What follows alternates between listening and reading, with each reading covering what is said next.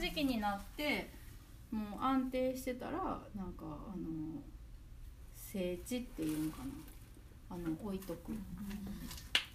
味噌みたい。なんか3月に、えっとやったやんこれ。あの塩水に入れてでしばらく毎日混ぜて次2週3日に1回になってであの最初はしっかりかすあの混ぜていってでしばらくなんかしばらく置いてたんかな、でもやっぱ夏場になったらその三膜工具が出てくるからもう1回2日に1回混ぜてで最近温度気温がだいぶ落ち着いたから、そしたらなんかその絞り混